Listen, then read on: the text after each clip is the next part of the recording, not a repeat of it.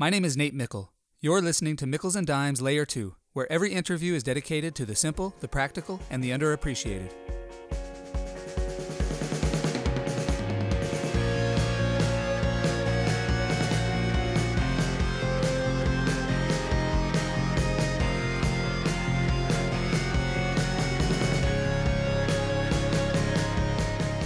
John J. Donohue III is a Stanford law professor and economist. He's widely known for his research on the death penalty, gun ownership, crime, civil rights, and abortion, and his research on the impact of abortion was popularized by the book Freakonomics. John was a professor at Stanford Law School from 1995 to 2004, then at Yale Law School from 2004 to 2010. He then returned to Stanford Law School in 2010, where he was my torts professor my 1L year. John earned an undergraduate degree from Hamilton College, a law degree from Harvard, and a PhD in economics from Yale. I hope you enjoy learning from John Donohue today, because I always do. John, it's great to connect again today. Not only were you my torts professor at law school, you were also my teammate in a bunch of pickup games at, Arrillaga, and we won a bunch of games together, in large part because you are tenacious on the basketball court. So it's great to be able to catch up with you again today. Yeah, although uh, my memory is that uh, your skill was the big part in those victories. But anyway, great, great to catch up, Nate. Well, John, as you think back on your research and teaching, are there any simple, practical, underappreciated lessons you've learned that you'd most like to pass along to others? Yeah, I mean, I think there are a bunch of things that uh, have have come to me over the years. Uh, when I graduated with a PhD in economics, uh, uh, and and decided I'd I'd go into law teaching. My my orientation was to try to focus on empirical research that that might shed light on good public policy, and uh, and that's what I've been doing ever since, and had had some good success in some areas, but also uh, you if you do this sort of work, and I think you're thoughtful and reflective you you also see that there are some some big challenges. So uh, uh, you know, if I if I look back, one particular project I worked on was was quite intriguing to me. I uh, I was asked by a, a, great lawyer in Connecticut who I didn't know, but I had known of him for years, and he asked me to uh, do an empirical evaluation of the Connecticut death penalty as part of his challenge uh, in litigation to the Connecticut death penalty. And so that was back in September of 2006. And I asked them, you know, how how much time is this going to take? Because I was a little busy at the time. At, at that moment, I was a professor at Yale Law School, and he said, "Well, the report's due in three months, so you know, it's it's uh, relatively short duration." And so I thought I was signing on for three months of hard work, it it it ended up being 10 years so oh, uh, it was like fighting the the trojan war uh, but but ultimately we we uh, we ended up with a decision by the connecticut supreme court that eliminated the the death penalty in in connecticut. And so that was a very interesting experience for me uh, across the board in terms of the empirical work that i did but also seeing litigation and uh, and legislation because there was some legislation along the way, um, and and also uh, uh, uh, you know just just to uh, work with a, a, very talented lawyer who was not uh, uh, an empiricist, but see him learn. You know, I would teach him, and then he would make the the arguments as a lawyer in court. so so m- many interesting lessons from that ten year project. So as you think back on that, you know, in, in, terms of the death penalty, there's some, you know, theoretical, philosophical arguments for and against the death penalty, but you approach this from an empirical point of view. And what were the empirics? Like what was the most persuasive factor in your mind that uh, led the the state to overturning the death penalty? Yeah, great question. You know, I I have uh, over time had had sort of embraced this idea that two, two things I'd like my work to do are reduce suffering in the world and you know improve things when we can. And so for the death penalty, it was an interesting process for me because of course if there's a if there's a deterrent value of the death penalty, then it's a little bit of a trade-off. You know, the death penalty itself imposes suffering on obviously the uh, the person who's executed, but also their family. Uh, but if if there's a big deterrent value, then that that cuts against that uh, that harm. Uh, and so I, I had done some work over a period of a couple of years with uh, a brilliant uh, colleague uh, then at Stanford named Justin Wolfers. And we really spent a couple of years just trying to see if there was any deterrent value from the death penalty in the US. And we, we concluded there wasn't. So then it made it an easier decision for me that if, if there wasn't a deterrent value, uh, then, then I thought the death penalty was, was all cost and, and no benefit. And interestingly, in, in 1764, um, a, an, Italian uh, theorist by the name of Cesare Beccaria had written uh, a paper on the death penalty. It was the first real criminology uh, oriented paper written in Europe. And he had said that uh, he felt the death penalty was not a deterrent and therefore it could not be a just punishment since it was the uh, you know, mere imposition of, of harm without any offsetting benefit. And so interestingly, I sort of came to that, that same conclusion, but it was after spending a few years looking at the empirical evidence on, on deterrence and the death penalty. So then when I was asked to do the, uh, the Connecticut death penalty litigation, uh, it was a it was a busy point in time for me, uh, but I thought, well, I've just spent two years looking at the deterrence and and so I'd come to this conclusion it was it was good to get rid of it. So uh, when they asked me to do the study I, I sort of jumped in and it was an interesting process because the lawyer said look uh, we, we, think the death penalty is is bad in a number of ways but we're not empirical researchers and the uh, Connecticut Supreme Court has instructed us to get an empirical researcher to evaluate the death penalty. So we want you to do the evaluation. And they really didn't uh, give me too much guidance. Uh, they just let me run with it. And um, I, I looked at the, the way the system worked and concluded there was a lot of arbitrariness. Um, depending on where uh, a murder was occurred, there was either no chance that you would get the death penalty because the prosecutor was quite opposed, or if you happen to be in Waterbury, Connecticut, uh, then there was a very good chance because the prosecutor was very uh, zealously attached. Uh, but then there were also uh, um, racial disparities, which were pretty extreme and, and unexplained, um, and, and just a general arbitrariness that some relatively uh, uh, less heinous crimes would get the death penalty, and some of the most atrocious crimes did not. So I just put the entire case before uh, uh, the the first in, in the litigation setting, but uh, the the Connecticut legislature ran with the report and eliminated the death penalty, but only prospectively. So then there was litigation.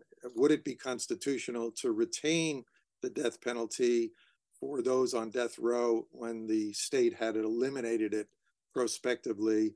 And at the end of the day, the court said, you know, given all of the problems with the, uh, the death penalty that were identified in, in this report, uh, they considered it to be unconstitutional at that point once the legislature had eliminated it prospectively.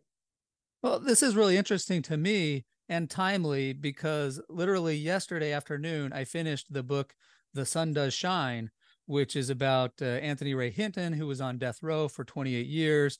And it was the work of Bryan Stevenson that helped free Anthony, uh, wrongly convicted.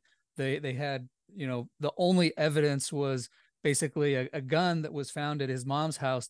The prosecution eventually couldn't even match the bullets to the gun, and that was their only evidence. And uh, what I learned from that book uh, was, to your point, just how arbitrary the death penalty can be many times. And, and in the book, it also said that the the evidence shows that about one in ten of people who have been executed, at least in the death penalty in Alabama, uh, were after the fact uh, they expected them to have been innocent. So you're looking at, uh, you know, I don't know what rate would be acceptable for many people. It would be zero innocent people ever being executed, but one out of 10 was just shockingly high. Yeah, and and Bryan Stevenson is is quite a talent. I saw him uh, a few months ago uh, give a lecture, and he really is almost a mesmerizing speaker.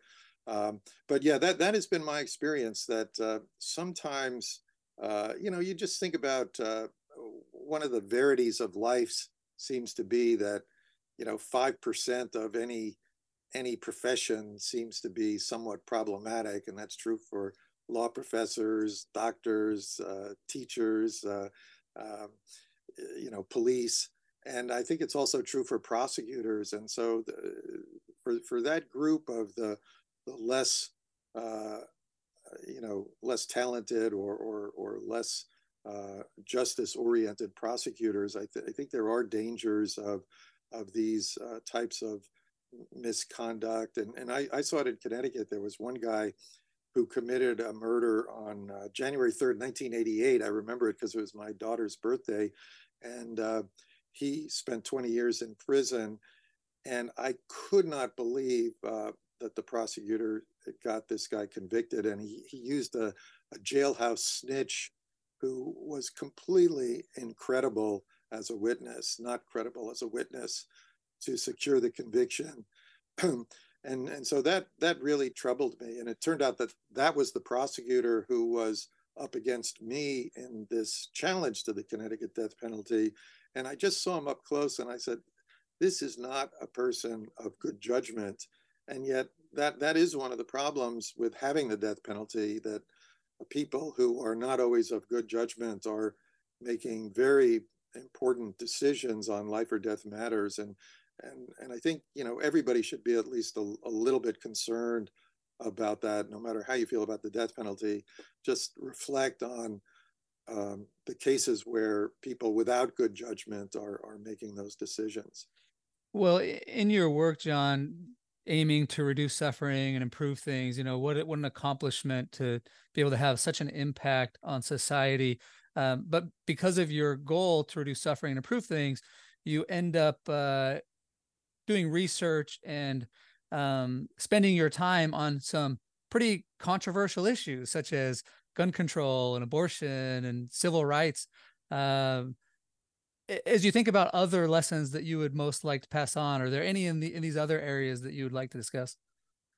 Yeah, well, the the, the gun area has been a very interesting one for me. Uh, I, I, got into it sort of uh, inadvertently, although I, I, should say that um, when I came out of of my graduate program in economics, which was in 1986, So I, have been at this for a while. Um, the next five years were really quite terrible years in terms of increasing crime in the United States. So while I had been doing a lot of work with uh, the brilliant Nobel Prize winning economist uh, Jim Heckman in the area of, of, you know, do the civil rights laws impact uh, the economic prospects of minorities? Uh, I sort of shifted over to crime because I was so alarmed at the increase in crime in the late 1980s. And at the end of that period, uh, uh, Judge Posner, famous uh, Seventh Circuit Court of Appeals judge and University of Chicago professor, asked me to review a book by John Lott for the first issue of the American Law and Economics Review that Posner had just become the editor of. And, uh, and so that's how I ended up getting interested in the, in the gun question. What what happens when a state allows citizens to uh, carry uh, guns outside the home? You know, most most states were quite restrictive. Um, you know, 30, 40 years ago. In fact, uh, Texas uh, is is quite remarkable in that from 1871 until 2005. Um, uh, excuse me, 1995, it it actually prohibited um, uh, the uh, the carrying of guns outside the home at all. Um, wow. So so you were not able to, unless you were hunting, uh, carry a gun outside the home, and um, and and so we have quite a different uh, uh, position today. So I just spent uh, quite a bit of time trying to figure out what what the truth was about what those impacts were and along the way, there were some humbling lessons because uh, John Lott did the first study, came out with a conclusion that uh, he thought that they, the laws were actually beneficial. Um, but we, we have since learned, uh, his study came out originally, I think, in 1997, and we've since learned that um, many many of the tools of, of econometrics uh, were were much less uh, uh, robust back then than they are today. So we've we've learned that um, you know even even the way that we measured statistical significance was was off in some of these early panel data studies, and and so it's been a good lesson for me. Uh, you know, you do the best you can with the state of the art econometrics, and you have to be super careful if you're going to have any hope of really teasing out the causal relationships. But you always have to maintain a little uh, humility because uh, as it's as has happened over the last 30 years, someone may come along and say, "Oh, that that technique is is really imperfect, and here's a, a better technique."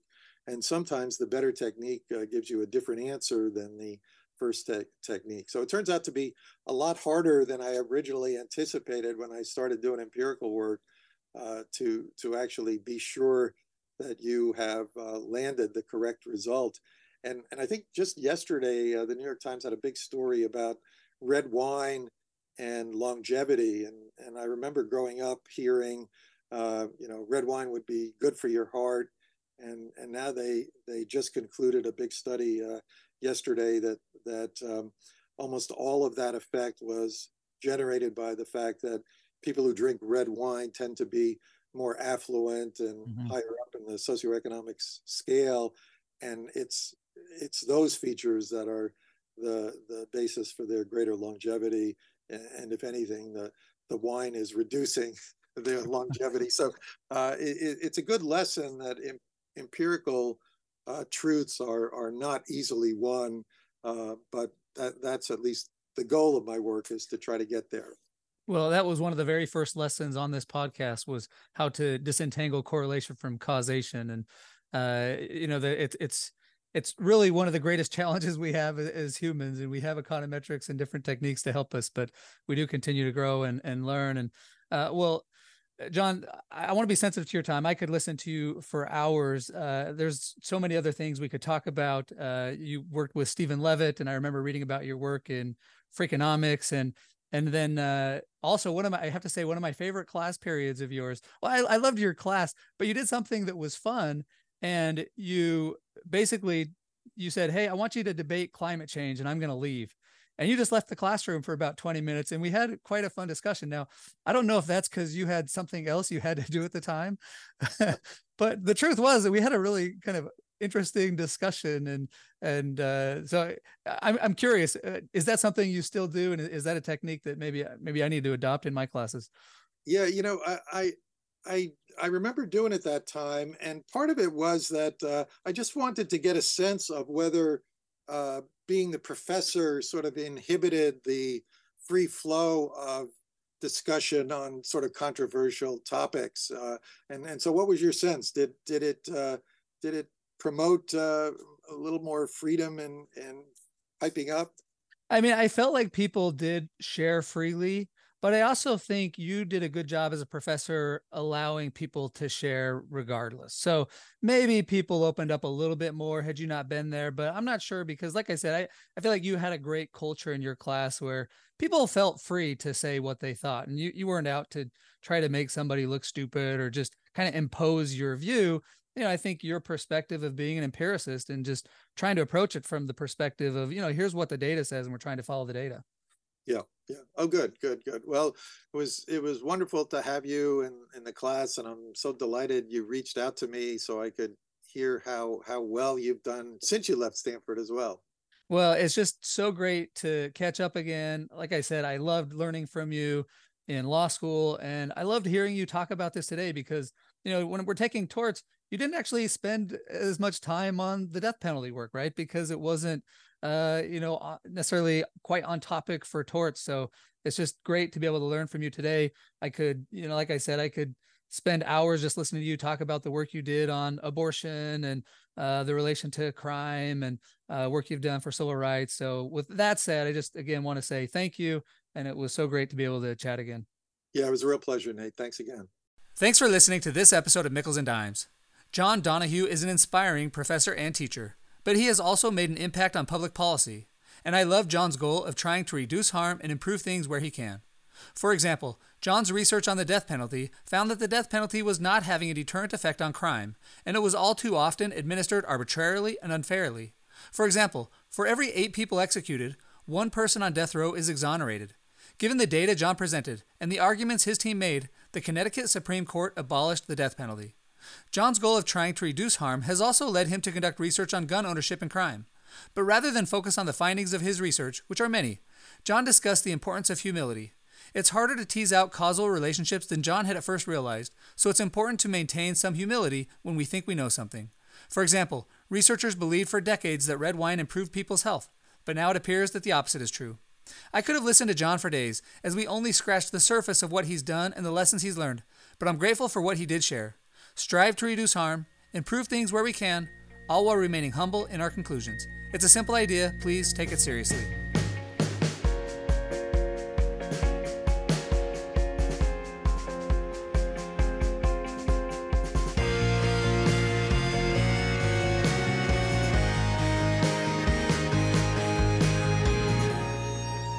Nate Mickle here with three quick requests. First, if you would like a quick summary of these lessons delivered to your inbox, sign up for Nate's Notes at natemickle.com.